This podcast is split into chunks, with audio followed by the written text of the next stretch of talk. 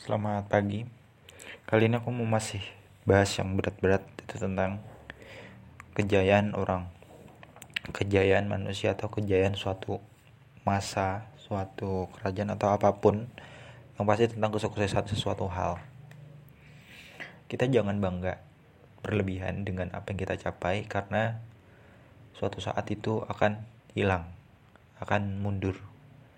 Sekuat-kuatnya kita hari ini 5 tahun, 10 tahun, 20 tahun ke depan kita akan dikalahkan oleh orang-orang lain. Kecuali kita udah memberikan warisan yang berharga, di situlah kita nggak terkalahkan. Tapi kalau kita masih belum memberikan apa-apa untuk dunia dan kita masih gini-gini aja, suatu saat kita akan dikalahkan oleh orang lain yang lebih hebat, lebih pintar. Seperti aku bilang di episode sebelumnya, di masa depan tuh bakal banyak orang yang lebih bijak, lebih sederhana, lebih hebat, lebih pintar yang bisa membangun negara ini, dunia ini lebih baik dengan cara mereka.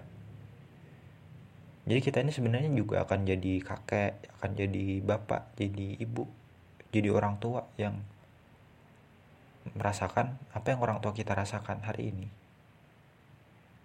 Kita nggak pernah tahu ya, namanya waktu itu kan mudah banget berubah namanya hidup itu gampang banget berubah kita nggak pernah tahu. Pokoknya ribet deh kalau udah bahas soal hidup.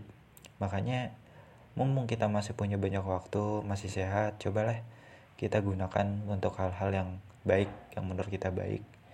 Siapa tahu itu bakal berguna buat kita ke depannya. Kebaikan yang kita lakukan hari ini belum tentu dibalas langsung atau besok dalam waktu dekat. Tapi kebalasan kebaikan yang kita lakukan pasti akan dibalas cepat atau lambat. Ya paling lambat mungkin ketika kita di akhirat nanti. Makanya sesuatu itu yang kita lakukan akan dibalas. Mau itu jahat atau baik hukum karma itu berlaku dan aku yakin. Kalau kita baik ke orang suatu saat kita akan dapat kebaikan dari orang lain juga meskipun bukan dari orang yang sama. Dan seterusnya. Karena hidup ini punya sistem yang sangat besar. Kita ini cuma manusia biasa yang kecil, yang bodoh, yang terbatas.